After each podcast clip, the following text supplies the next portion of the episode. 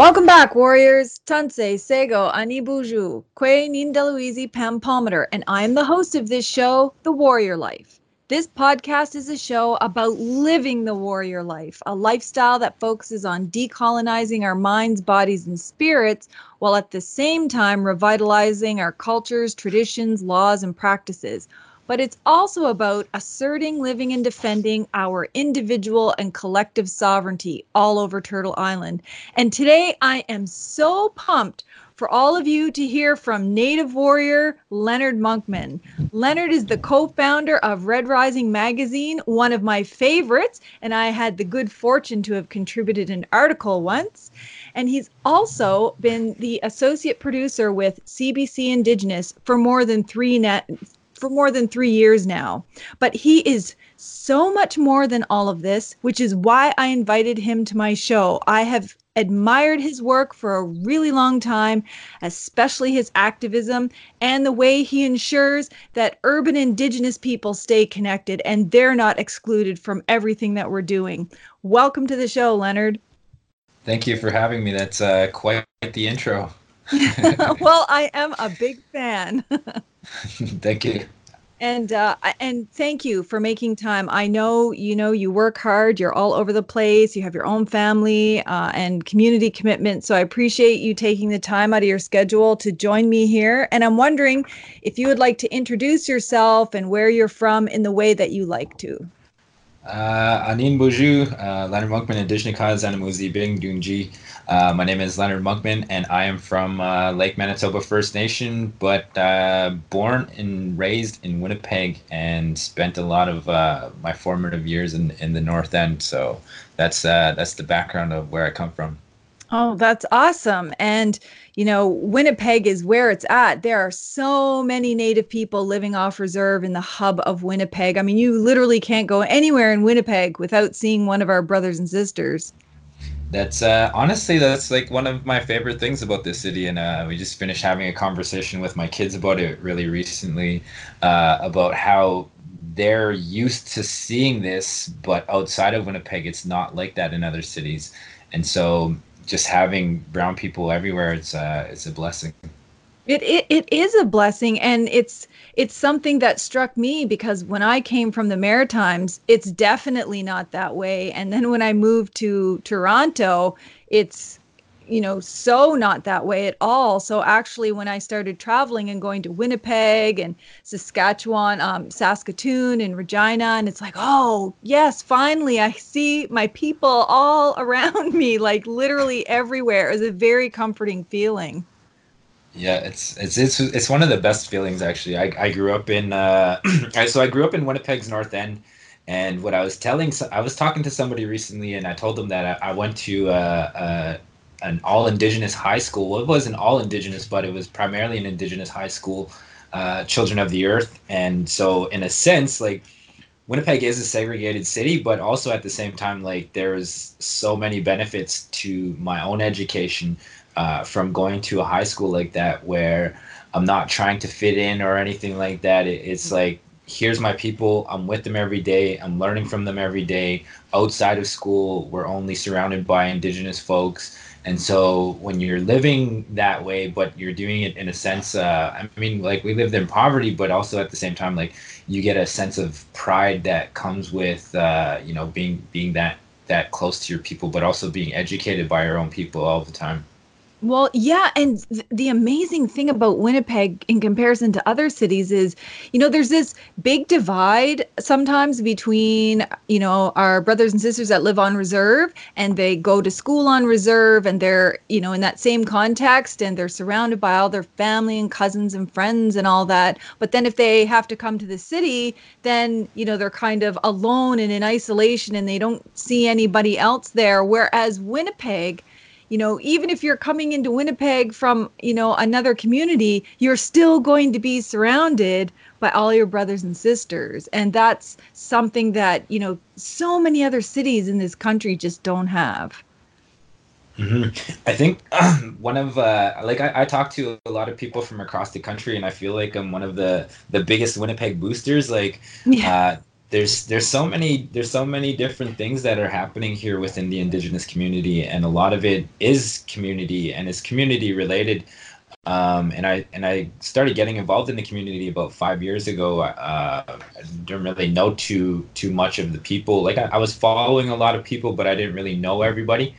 And one of my favorite things about this city is that you know there it's it's definitely a hub for artists. It's a hub for activism. It's a hub for uh, thinkers, politics, uh, whatever, music, sports, whatever it is that you're interested in uh, there's definitely a group and a smaller sub community of people that are out there doing uh, all of these different things. But it's also uh, telling people, like, you know, we can't just focus on all of the good stuff because it's definitely a tough, tough place to live uh, as an Indigenous person if you're living in poverty. Um, and that's that's the reality of living in the city, uh, in the neighborhood that I live in. Um, you know, I've I've done all right for myself in the past five years, and and it, and it hasn't always been that way. But you get uh, reminded of of the the, the history uh, that our people have been through when you step outside of the door, and so there's this um, you know because there's so many different people. Uh, and because of the way that capitalism works, not all of us are uh, are able to, you know, live comfortably on our own territory.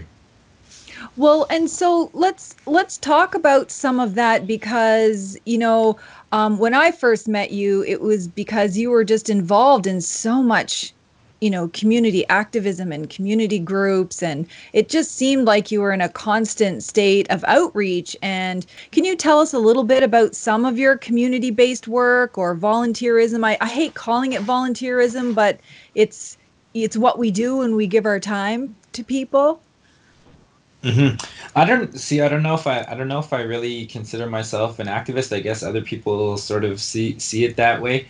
Um, for me, I was I, so I wasn't actually involved in Idle No More. I was on uh, Idle. I was on house arrest when Idle No More was happening, and uh, I have I have uh, charges from back then from uh, selling drugs. Um, and I put that out there in the open uh, before I started getting involved in uh, any sort of activism or community work. And so for me, um, you know, I've always I've always sort of watched the news. I've always sort of uh, paid attention to the politics. I've always sort of looked at things critically. Um, and then in 2015, it was sort of like, okay, well, um, I've well, a lot of it started off with the book Indians Wear Red, and within that book, there's there's there's a piece in there that that talks about what can be done about the Aboriginal street about Aboriginal street gangs, and it says that you need people that have lived through these experiences uh, to to reshape their communities and reclaim their communities and their identities and their culture and stuff like that. And so I sort of use that as my own call to action to say, okay, well, I've really lived through all of these different things that you know everything that the North End t- that everything that the North End has to offer my family has been through it. My brothers and sisters have been through it. I've been through it. And this is literally all that we know. And so when 2015 hit, it was sort of like, okay, well, I need to give back to my community based on some of the shit that we put our community through. And mm-hmm. so, you know, for, for me, it's sort of um, a bit of a, a guilty conscience, but it was also like, here's all sorts of ideas that we could use to try to make our community a better place. And so being inspired and, and, and seeing people like Michael Champagne with AYO, uh, seeing the Bear Clan pop up at that time, uh, Bernadette Smith had Drag the Red going, um, you know, Althea Guiboche, Got Bannock. There's so many different things, you know, Got Bannock feeding people uh, on the street that are homeless. And so there's all of these different um, gaps that exist for our people in terms of services.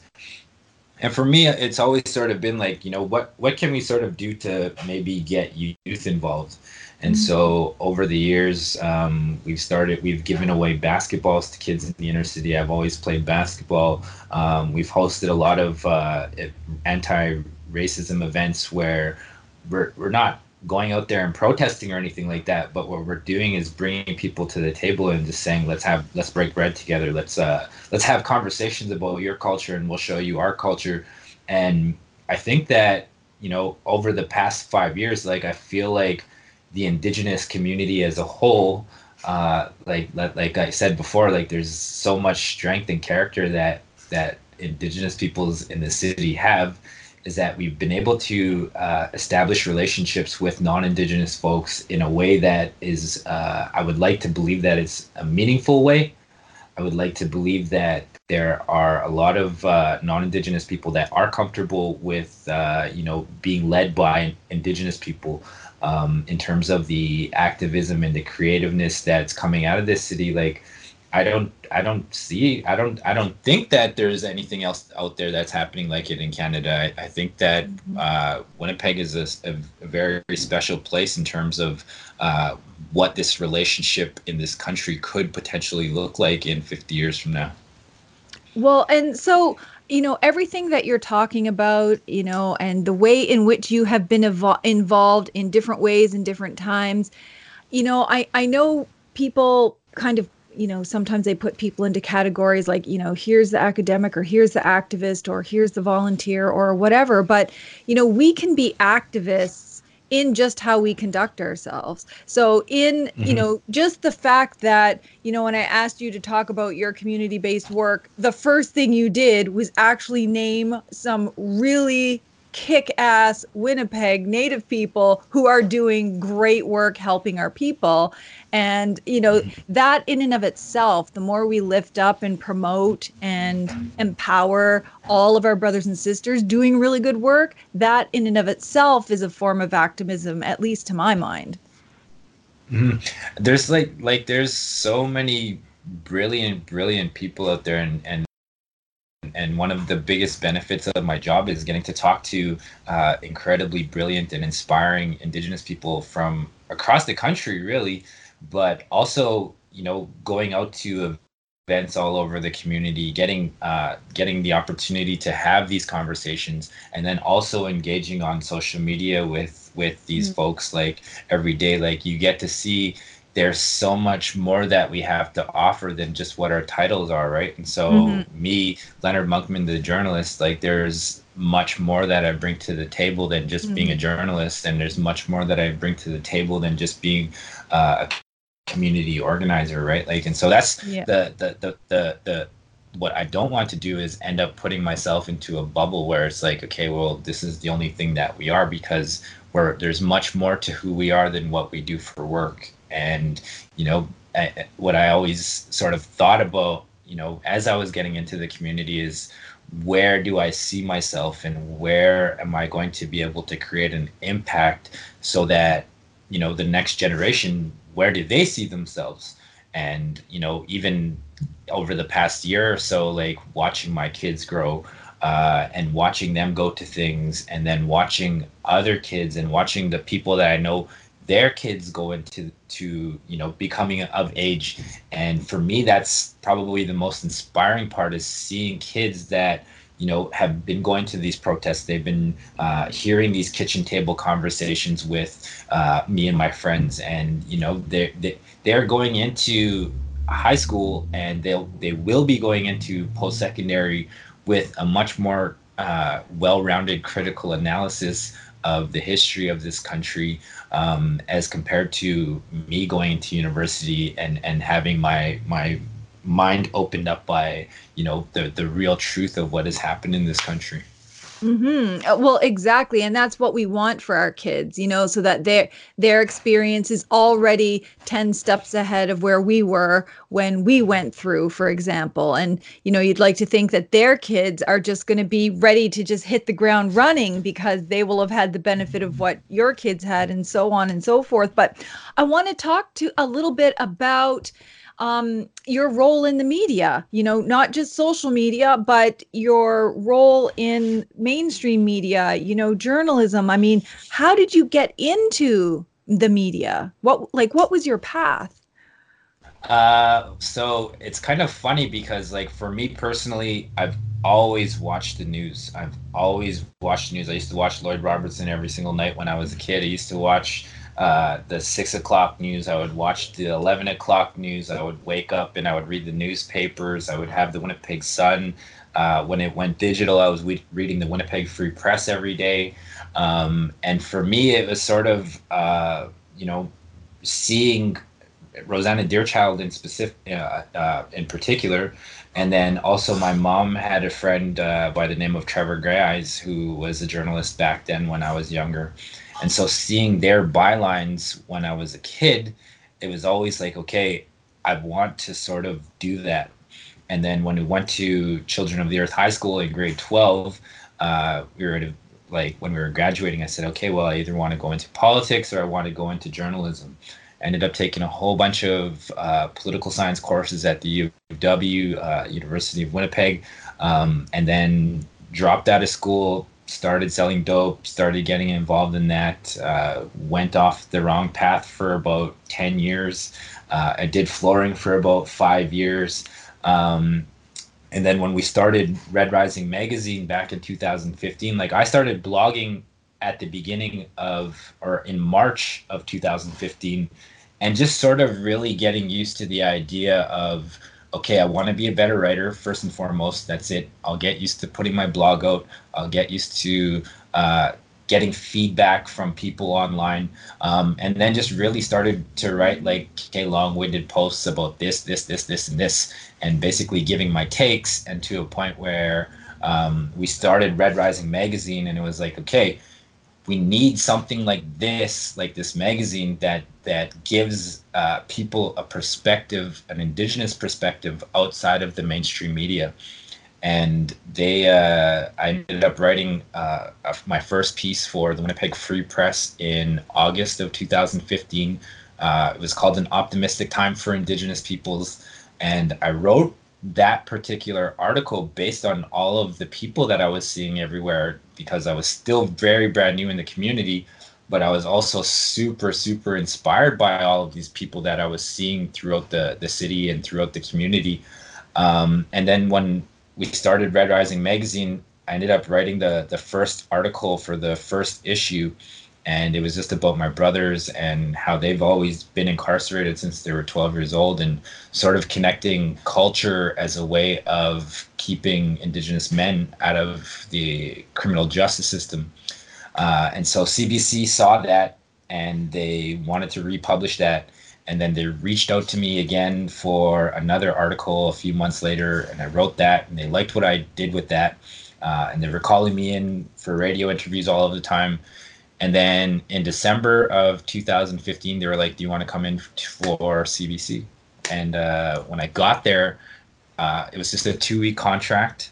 Um, and then I, I basically told myself like like so just a little fyi um, when I was walking into the CBC the very first day, I'd always dreamed of being a journalist and walking into that building and being like, "Holy fuck!" Like I can't, I can't, I can't believe that I'm in this place based on all of the different things that have happened in my life, um, and also based on you know like a criminal record, all of these different things. My work experience shows that I was flooring for all of all of these years, and there's like a huge, huge gap on my resume. Um, and there's nothing really that says you know you're a talented writer or you're you have a potential career in journalism. It was a two week contract see what you can do um, and then take it from there. And so right from the very beginning right from that two week contract the thing that i'm telling myself as soon as i get there is if you have one message what is it going to be you know if you have a chance to tell one story what are you going to take with that story? And what how are you going to use that platform?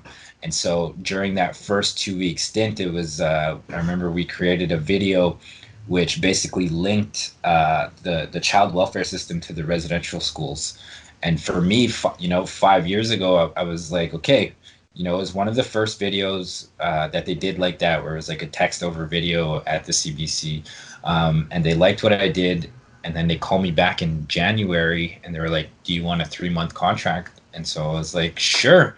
Mm-hmm. Uh, and then once it, once they sort of uh, um, they kept stringing me along like three month, three month, three month, three month uh, contract for a really long time. But I was in school when they first started, and then like I had just gone back to school, I, so I don't have a, a bachelor's degree and I don't have um, a journalism degree or anything like that And once I had my foot in the door, I finished up that school year. But I was also like, okay, I got my foot in the door. I'm doing something that I always wanted to do. I actually love what I'm doing, and I'm just gonna go full throttle and not not try to like finish my university degree. Mm-hmm. And so for me, that was like, um, it's anxiety inducing to try to get a, a full time job permanent at the CBC. But it's also something where it's like, okay, when you get up and you, you get out of bed every day and you feel like you're doing something that you always wanted to do, it doesn't really feel like work, right? Mm-hmm. And, and and it feels like, okay, well, this sort of feels like what I was meant to do, right? Like it feels like there's there's it's funny because I wrote something on on Twitter there recently where it was like, you know, I want to be one of the best indigenous journalists in this country. I want to be that and I'm and I'm going to make it my goal until I am one of the best journalists in the room in every single room that I step in. And then the the the downside of that is that after I write something like that, it's like, okay, maybe I'm not even as good or I'm not even as close to anywhere of what I'm actually saying. I'm trying to manifest this dream, mm-hmm. but it's also me like, you know, it's that imposter syndrome that I think that is relatable mm-hmm. for a lot mm-hmm. of people that have a dream, but they also uh, self sabotage the way that they think. And so, you know, sometimes people struggle with their mental health. Sometimes I struggle with my mental health. And that's sort of something where, um, you know, the way that I think about things is that I need to be optimistic, but I also need to put my head down and do the work because you know those types of things don't just happen overnight. You know that that's the, the the the dream is to be one of the best, but I also need to get up and I need to put the work in every single day, and that's the part that you know I, I sometimes uh, I feel like I document it on social media and stuff like that, mm-hmm. but behind the scenes, like there's a lot of work that goes into it, and and that's the that's the part that people need to understand is you need to work on your craft all the time. Well, and and I think that's an important message because you hear lots of messages generally, you know, about oh, have a dream and think positive and you know have uh, draw positivity to you and you know do vision boards and all these kinds of things about you know m- you know making a plan and all that stuff for your dream. But then there's the work there's the actual steps you have to take towards actually making all of that happen it doesn't just happen because it's a wish and the fact yeah. that it takes a lot of hard work and it might not go as fast as you think. There might be lots of lumps and bumps. There might be difficulties. Life's going to intervene. And for the most part, people don't see that stuff that goes on behind the scenes when you're really struggling or you're having a lot of pressure or you know there's mistakes that are made and you have to learn from them all people see is what's on the outside and and i think it's important that message that you're bringing about all the work that goes along towards trying to make that dream a reality. And clearly, you've been working really hard. And I have to say, Leonard, you know, you know what social media is like. It's like a mixed bag of everything. and there's there's yeah. people on there who are trolls, and then there's people on there who are, you know, doing a wide variety of things. But I've always yeah I've always seen, especially in more recent years, like a, a sense of positivity from your social media and and even some of the tips that you've been leaving lately about uh, i don't i think it was on facebook i can't remember but you had said something around along the lines of hey, people, don't try to call out someone or correct some unnamed person because it actually makes the people who are reading it feel like you're talking about them or it makes them feel uncomfortable or, you know what I mean? Like you have these um, little messages or you were giving tips about, I think it was writing the other day, how to get your message across yeah. or something like that. And I find those actually very useful tips on social media, given what is yeah. out there. Yeah, I mean that's that's part of it is that it, it it's hard for me to to disagree with somebody right? And and a, mm. and a lot of these things are all inspired by the things that i'm consuming right? Like i'm consuming lots of content i'm reading lots of people's stuff i'm reading lots of people's statuses and stuff like that and for me it's like i, I can't disagree with you because if i disagree with you you might consider it lateral violence right and so oh, if yeah. there's if, if there's literal if there's little pieces of tips for writers because i know that there are a lot of aspiring writers out there that are watching uh, the kind of stuff that I do. And mm-hmm. so it's like, you know, here's some tips to become a better writer, right? Because I can't go out and share or I can't share one on one individual stuff with people because there is just not enough time in the day yeah. and I don't have enough energy. And sometimes it's just like, you know what, here's a tip that I think that would benefit uh maybe it benefits five people, mm-hmm. right? But but also to like um you know, you talked about like not uh, sharing all of the ups and downs and the bumps and stuff like that.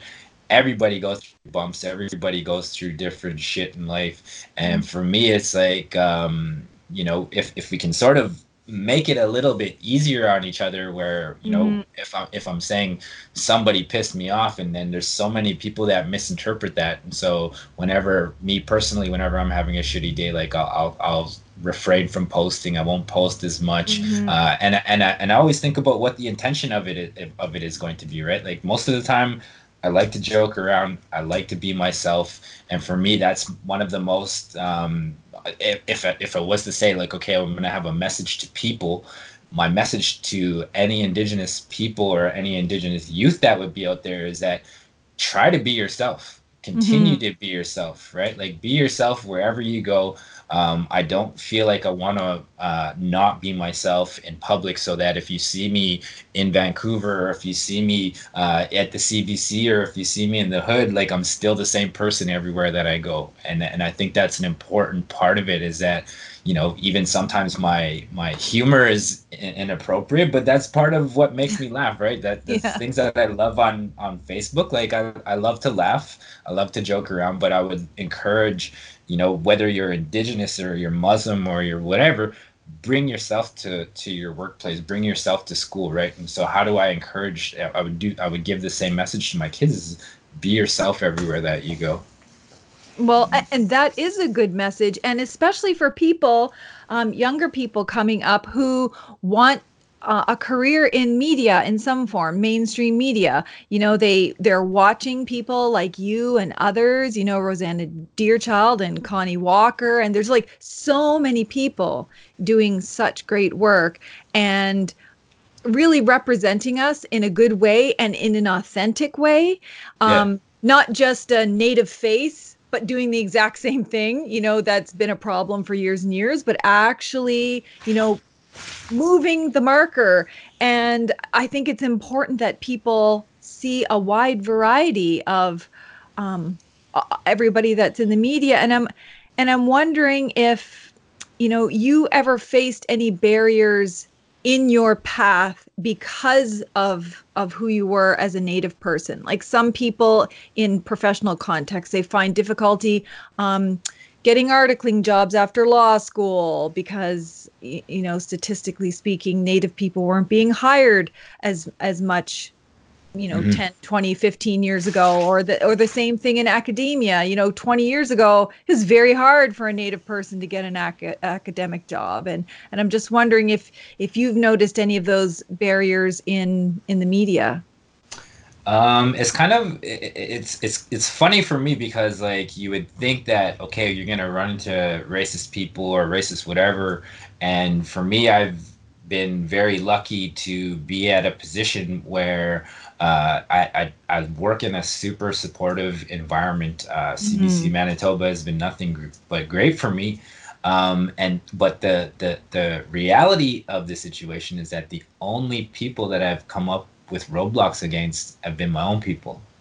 And so, really? and that's a, that's like um and and that's like a gatekeeper that's a gatekeeper oh, mentality right okay and, and so it's sort of like um but the only and, and and another thing that i would add is that the only way that I would have gotten to this place that I'm at is with the help and mentorship of other Indigenous journalists. Mm-hmm. Right. And, and I've been super lucky to have people like Tim Fontaine men- mentored me in the first year and a half, uh, Jillian Taylor, Megan Fiddler, um, all of these other, that's a, another great thing about CBC Manitoba is we've always had about 10 Indigenous journalists in the room since I've been there. And for the most part, it's been pretty been pretty uh, you know supportive and and and for me that's exact same thing like what I'm trying to do if there's people that are coming in here's how you write a headline here's how you write your lead here's uh, pitch a story. If you're working in the radio department here's a story that's going to work for the radio that you can pitch. And so it's just super small things. Like if you need me for anything call me. Uh, and then there's you know there there there is that support. And I, I do feel like regardless of whatever it is like whatever field you're in, you should be trying to help out whoever it is mm-hmm. get into your field, right? And so there's so much room and space for indigenous journalists. Um, I don't know if I encourage people to go into journalism just with the amount of jobs that uh, are disappearing every year, mm-hmm. but I do think that like there's so much space for us to to be in all aspects of it, and it and it's great to see people like you know Megan Fiddler and Jillian Taylor. They've gone from being reporters into working behind the scenes now, and they're moving up and, and you know talking to people like Mervyn Brass up north who runs CBC North.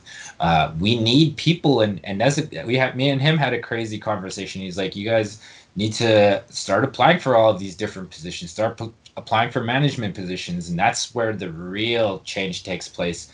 And so it's it's kind of funny because sometimes like we've got uh, uh, issues when when the community has issues with CBC, uh, we sort of take the heat for a lot of that. But behind the scenes, there are a lot of Indigenous staff that are are are making quiet internal changes. And so, like I said again, like mm-hmm. I'm I'm super super blessed to be working at the CBC. Well, and I think, you know, you're also in a really awesome and unique scenario being in Winnipeg, you know, with the high population of, of Native people and the close relations. The, the thing I've found, you know, not being from Winnipeg is that when you go there, people have like really close relationships. It really is like everybody is brothers and sisters and helping each other out. And I noticed when I started working more with First Nations in Manitoba, you know, I didn't even have to ask for help for anything. People were literally offering, "Hey, do you want me to, you know, introduce you to people? Do you want me to help you with this presentation? Do you want me to facilitate some media?"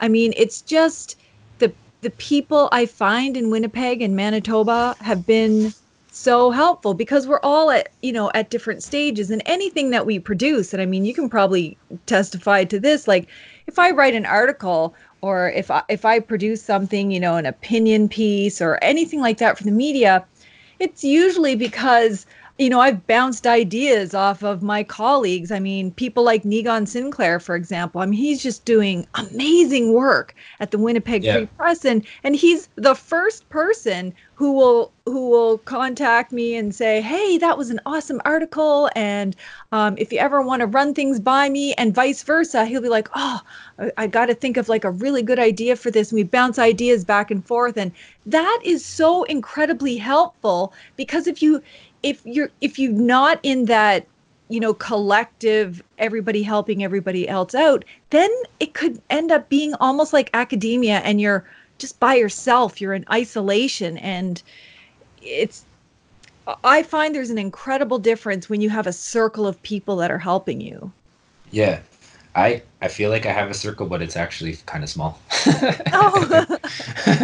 it's, it's it's a little bit different right? Because like uh, there are a lot of people on social media, but I, I, think outside of like you know going home and going to work, like mm-hmm. I do for the most part like to keep to myself. And it was kind of funny there the other day because my uh, my daughter came to move in with me for this school year, and then I asked her the question there a little while ago, and she was like, "Oh, I, I asked her." I said, um, "You know, now that you're living here, do you get to see how busy I am?" And she says to me, "Well." You're not really that busy. You're working like everybody else. and I was like, okay, well, I somebody's got to keep me humble, I guess. So no, no, no. That's true. And that's, I think, the creator put family on this earth for the express purpose of keeping us humble. yeah but it, I mean, that's that's like uh, that's just the, the the busyness of it. Like uh, I had to have that conversation with my, my with my son. Like, you know, you know what time I get up. You know what time I get back from work. You know how long it takes for me to come back, do the dishes, cook, and by the time that's all done, like there's literally only an hour or two left in the day. And so mm-hmm. it's like literally go, go, go, go, go, right? And it's being a single dad, is like trying to balance out all of these different things uh, on top of the community stuff, on top of my act uh, personal activities. Well, then that's a perfect intro to my next question because I I mean everybody that's come on this podcast is, you know, doing lots of work in lots of different areas and with you you've got, you know, your work, you're a single dad, you do all your community-based work. How do you find balance? Like how how are you how are you okay? Um, I think that's that's a, a hard question to answer, right? Because I've been sober for almost four years. It'll be four years in January, and for me, I think that one of the things that I, I tried to replace a lot of the different things with was work, and uh, just going to go off on a little bit of a sidebar mm-hmm. here, is that for anyone that's getting sober, like the, the the shitty part of that they don't talk about all that much is the emotional part of it, right? Like dealing with your emotions and, and feeling the anger or whatever it is that you're feeling and having to face that sober. Like that's the shitty part of it. And so once you can sort of get through that, like, you know, trying to replace it with work, trying to replace it with being busy, trying to, you know, go, go, go, go, go, and, and feeling like you need to go, go, go. Um, but for me, it's, uh, you know, I've do what I love to do. I, I, I, I go and talk to students sometimes and I tell them like, you know, if you're going to go and volunteer somewhere and you want something for your resume, you don't even think about it as your resume. You just go out and do stuff that you actually love to do. And so for me, you know, I love connecting with people. I love bringing people together. I love um, the events and stuff like that. And so, you know, get up, go to work, uh, schedule a little bit of time off, schedule off time to do a podcast interview with Pam, uh, make sure that I'm eating. Um, but for me, the the biggest uh, form of being able to get away from everything has always been basketball, and so mm. even when I was a kid uh, basketball took me away from you know everything that was happening at home everything that was going on in my life. And then when i started to try to change my life around you know when i was like 25 years old again uh, you know that was what helped me get away from everything right? That was what helped me to get my life back on track.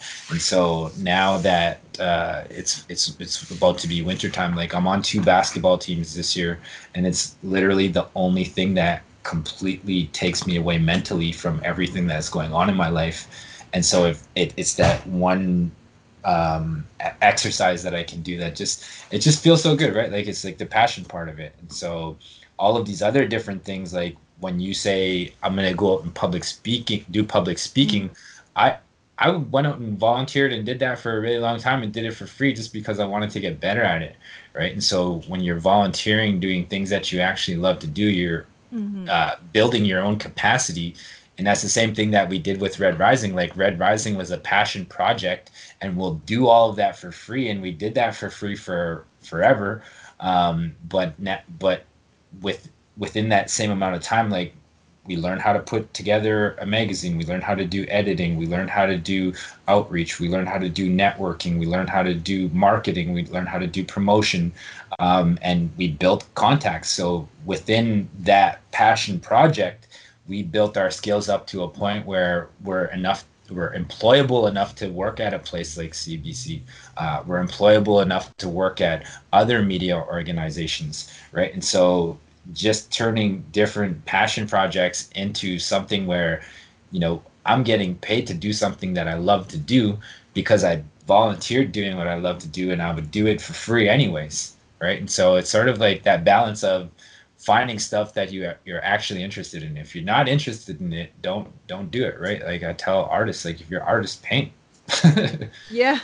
Yeah. Well it should it shouldn't actually be work. It should just be what you love and i know not everybody's in that space uh, at, at, the time they want to be where they can do everything that they want to but i think you're you're raising a really good point about you know volunteerism you know yeah. as you're giving you're getting and yeah. you know at the more you do it the more you're actually building up your skills and your talents and i mean things i've never even thought about it that way i've always just thought about volunteerism or contributions as just you know you're my responsibility. That's what I do. And I do it because it's helpful and it's the right thing to do. And culturally, we're supposed to do these things. And I've never ever thought about it the way you say it in that, in that, in the act of volunteering, you're actually getting back. So I think now, as you were speaking, wow, all those letters I wrote,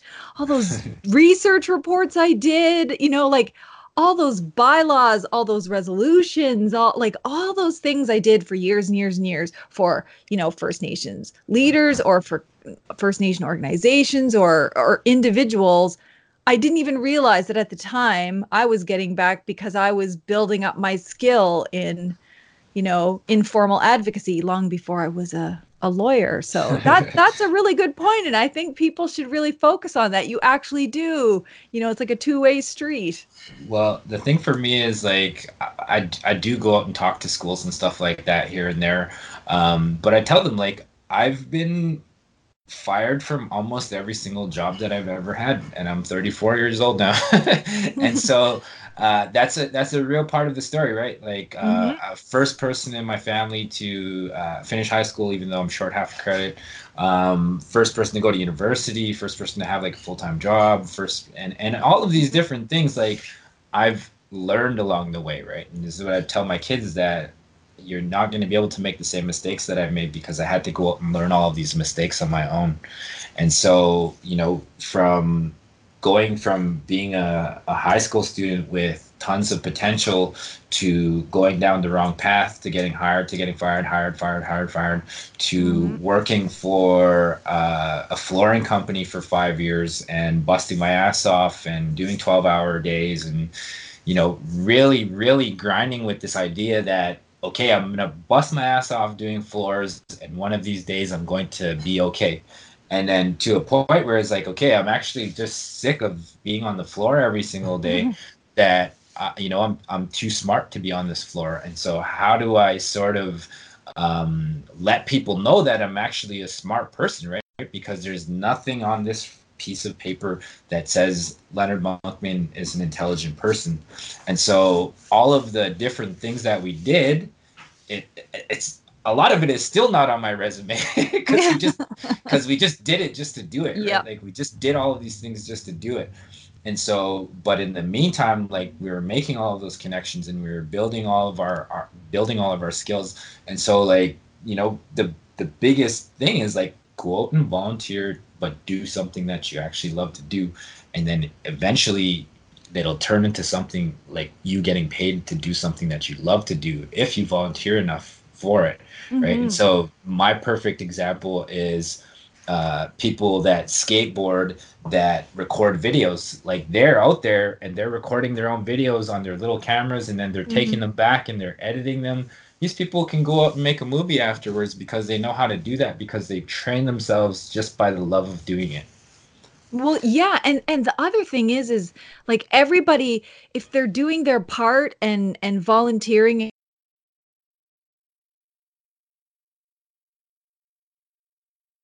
know how you know colonization has really severely interrupted our nation building efforts because nation building is ongoing.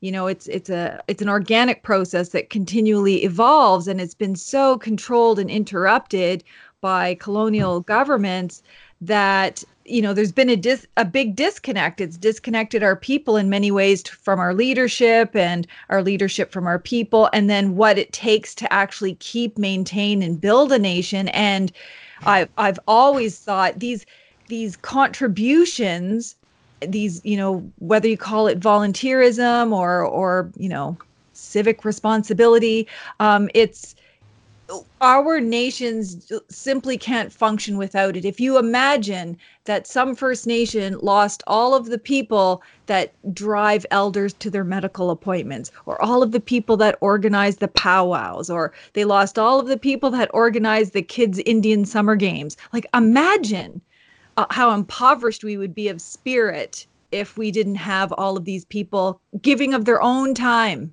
Mm-hmm. I mean, for for me, like I tell people, like you know, we we've done so many different types of community events where we've hosted or organized or whatever, and this is this this is the kind of work that's been going on for years and years and years. Mm-hmm. But also at the same time, like there's nothing there's nothing really revolutionary about the type of work that we're doing, but what I have seen over the past while is that we're we are inspiring uh, other people to take it on, right? Like there's people mm-hmm. that have come to our events four or five years ago that are doing their own thing now, and that's really like the the, the dream of it, right? Like if I give away 600 basketballs to kids in the North End, and one kid, you know, just loves to play basketball and just stays off of the streets, like that's a that's a win, right? And that's where you gotta mm-hmm. you, you, you can sort of uh, it's hard success is hard to measure in that sense in terms of community mm-hmm. organizing but the influence and the inspiration, right? Like when you see uh, other young men, other young women be like, okay, yeah, like they're they're they're not going to say it to you, but deep down, like they they were inspired by that thing, mm-hmm. and then mm-hmm. they want to sort of continue that where they're going out and they're building up the community. They're the ones that are building up the community now, and so you're planting seeds mm-hmm. that are are growing, right? And so that's what I, I, think that's one of the been the the that's one of the most beautiful things about living in the city is that there's so many uh, talented people. We don't have to agree on everything. We don't have to, you know, be best friends or anything mm-hmm. like that. But there's opportunities to work together, and so that's the the, the the the thing that I see in the future is that you you should be able to uh, have enough of a community so that when it when it gets critical, you have the opportunity to mobilize people in a real way.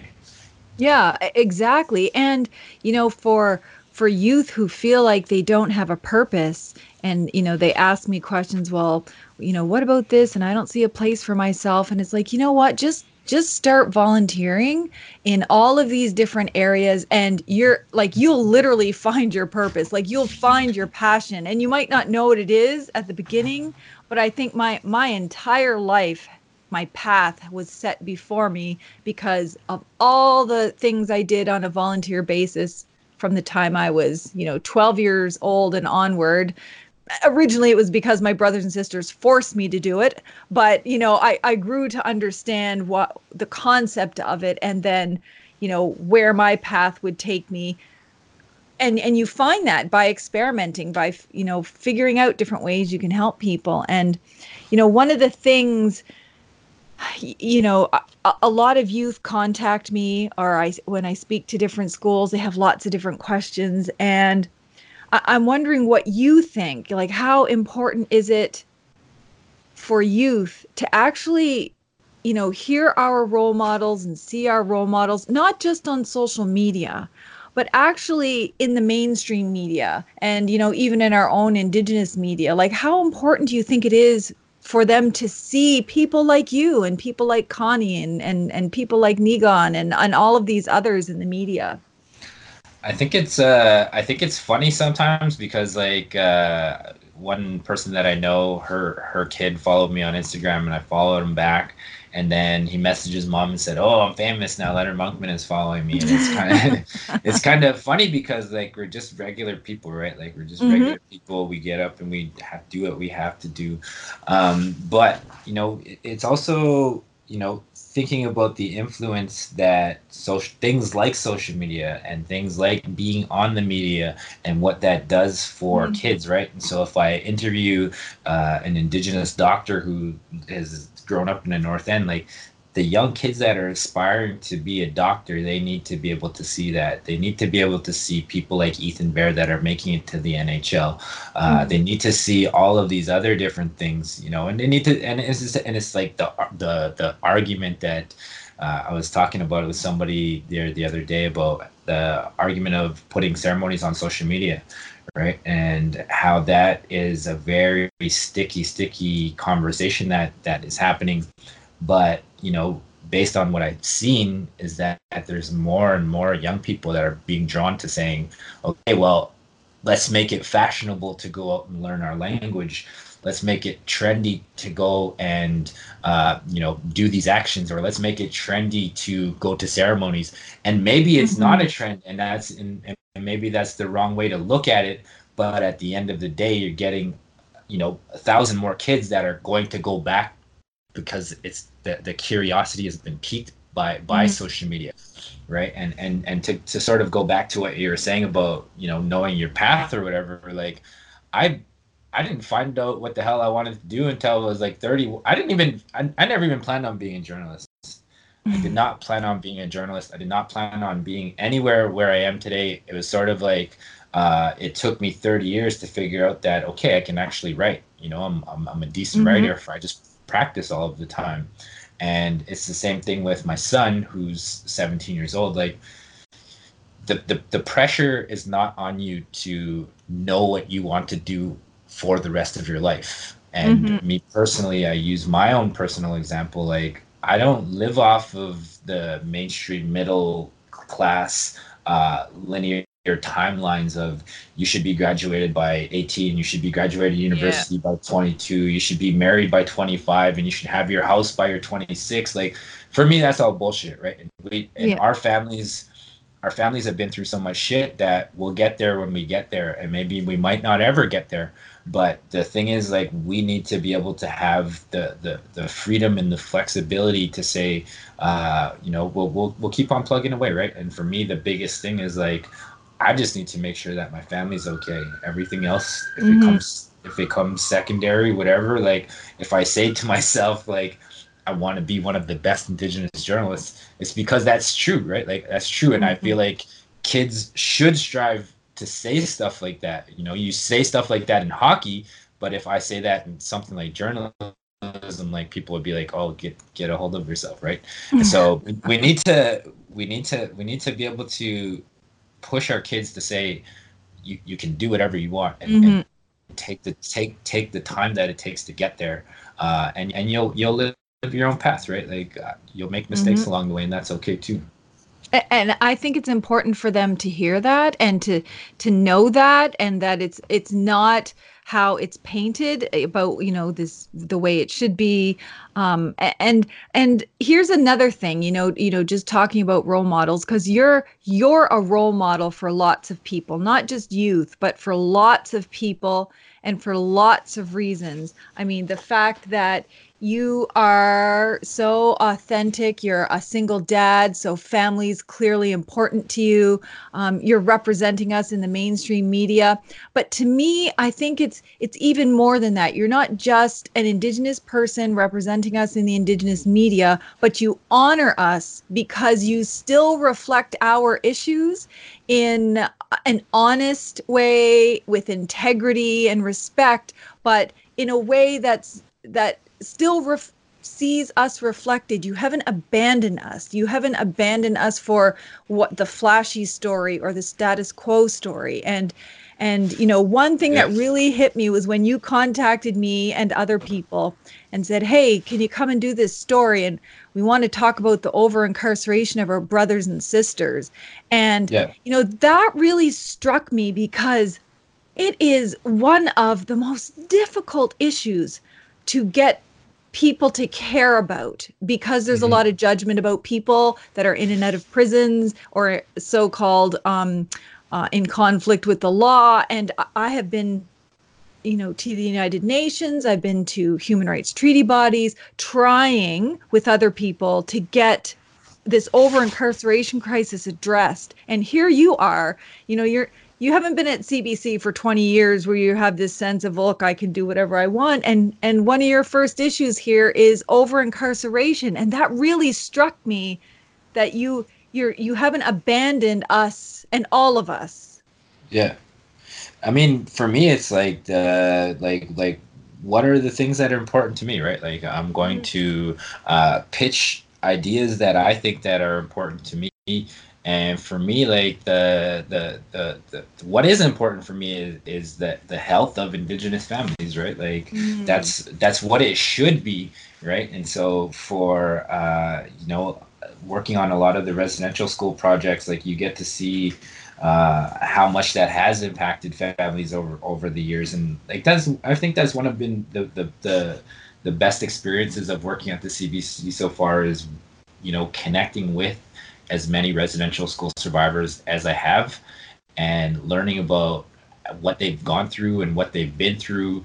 And uh, you know a lot of the there's still a lot a lot of anger out there uh, towards uh, indigenous parents indigenous grandparents. Like there's some you know people mm-hmm. weren't, weren't weren't parented properly in the 70s 80s 90s 2000s uh, there's a lot of internalized racism that comes from that and so it's important to sort of recognize where that comes from right? And uh, you know for me listening to uh, connie walker's uh, second season of missing and murdered uh, where they talk about uh, the 60 scoop um, i think it's episode seven or eight uh, where they really make the connection of what what has happened with residential schools and, and why uh, our communities are we're, we're parented that way right and mm-hmm. so what i tell a lot of people these like just in person i'm like you know what the real conversation that we should be having all of the time everywhere that we go across the country is that we need to reconcile with our families right mm-hmm. like we mm-hmm. need to reconcile with our parents and there's some shit that is out there that is unforgivable, right? Like there's stuff mm-hmm. that has happened to people that is unforgivable and it doesn't need to be forgiven, right? But if there's some if there's things where there was neglect or if there was other, you know, like we need to figure out like how do I forgive a parent that was broken? How do I forgive a, a grandparent that was broken? Right? And how do I mend that relationship if it's no longer there?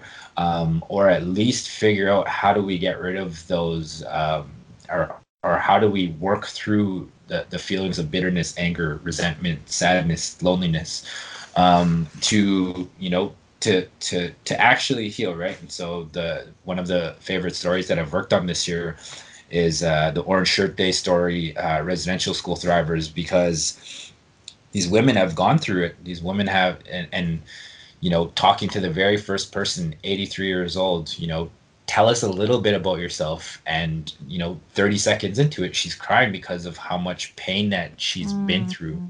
Right. And then to say to them, like, you know, we, we have to, we have to still recognize the destruction that this has caused in our families and our communities but they've also done work since the TRC, since they shared their stories of connecting with their culture, of connecting with their people, of connecting with mental health professionals. Like, you know, for for me, what I tell people is, you know, ceremony is not going to be the only thing that heals you, right? Mm. If there's some deep seated trauma, like you need to probably go and talk to a mental health professional and work through that trauma, uh, work through your anxiety, work through uh, any abuse that you've been through, uh, work through your PTSD, right? Like there's so many uh, indigenous men that are walking around with undiagnosed PTSD from all of the violence that they've seen. And so, mm-hmm. you know, for me, it's like, how do we have conversations among men and it, and this is something that I think should be said is that I'm not out there advocating for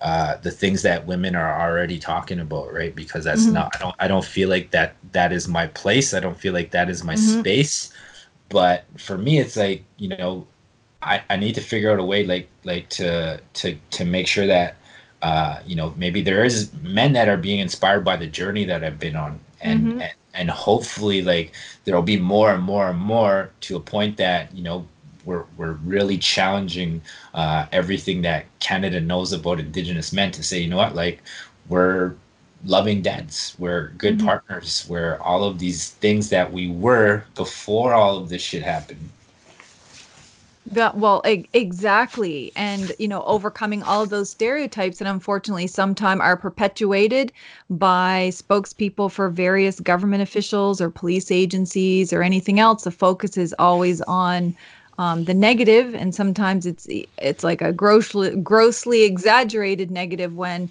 you know all of this stuff happened to all of us men women kids elders you know we, we we've all been through this and we all deal with those traumas in different ways and it's how we go about helping one another and lift each other up out out through that and and see the other side and and uh, you know i know that I mean, you're a real warrior for where you are today and, and what you're doing for our people and how you're representing us. And I, I really appreciate that. And I'm wondering if you knowing that there's so many of our young people, you know, both on reserve and in urban areas that are really struggling right now because maybe they came from um, broken parents or maybe they were forced into foster care or maybe um, you know they've had traumas or they're suffering uh, with racism in society because we still have in many pockets um, some pretty overt racism. And I, I'm wondering if you have any advice for them on how they can still realize their dreams, whatever it is. Maybe they want to be a journalist like you, or maybe they want to be a lawyer, or maybe they want to be, you know, a world famous artist. How can they realize their dreams when they're in the midst of what they might think are insurmountable difficulties? Um, I, I feel like that, that I mean that's a that's a pretty uh, that's a pretty tough question to answer. Mm-hmm. but what I what I, I try to tell people is that like you know what, despite all of the shit, like you have to figure out a way to keep going. And I and I feel mm-hmm. like one of the biggest things that leads to depression in a lot of indigenous peoples is that they often don't have one uh, uh, something to look forward to, right? And for me, it was like trying to figure out like how do I how do I find one thing to look forward to, and whether that's something to look forward to next week, uh, mm-hmm. something to look forward to next month, um, but marking that calendar and saying, okay, well, there's this one thing that I'm going to look forward to, and for people that you know, I've seen a lot of. Uh, depressed people i've seen a lot of hopeless people and it's figuring out like if there are people that are going through it you know you need to be able to find your auntie. You need to be able to mm-hmm. find your uncle. You need to be able to find your grandma, your grandpa, uh, whoever it is. Uh, uh, for me, when I was in high school, it was it was my science teacher. You know, for me when I was in high school, it was a basketball coach. You know, I've had uh, mentors come through my life at various points of my life, and people that you know in in in the most uh, depressing times of my life like finding that one person to talk to right? Like mm-hmm. finding that one person that you can talk to that you can lean on that you can just sometimes all people need is an ear. And sometimes you know as as indigenous people's like i'm that ear for my family members still right? And so that's something that people don't know is that when shit gets super tough for my family members I still have to take these calls. I still have to be there and hear these things. Mm-hmm. And so, you know, if if if if you're if you're able to like be that ear for somebody and if you're mm-hmm. on the other side of it find somebody that you can confide in right and that's the most important thing is like finding somebody to confide in some finding somebody to share your ideas with your dreams with your sadness your loneliness your grief whatever it is like being able to connect with people i think that that that's the the biggest thing is connecting with your people. If you don't have them uh, in your community like find them online. Like there's people out there mm-hmm. that talk to each other all the time well, and I think that's a a pretty powerful advice because the strength of us has always been in our collective, no matter how small it was or how big it was, and it can just be your, you know, your collective of, you know, two people. It could be your collective of your family, your community, your nation, whatever it is.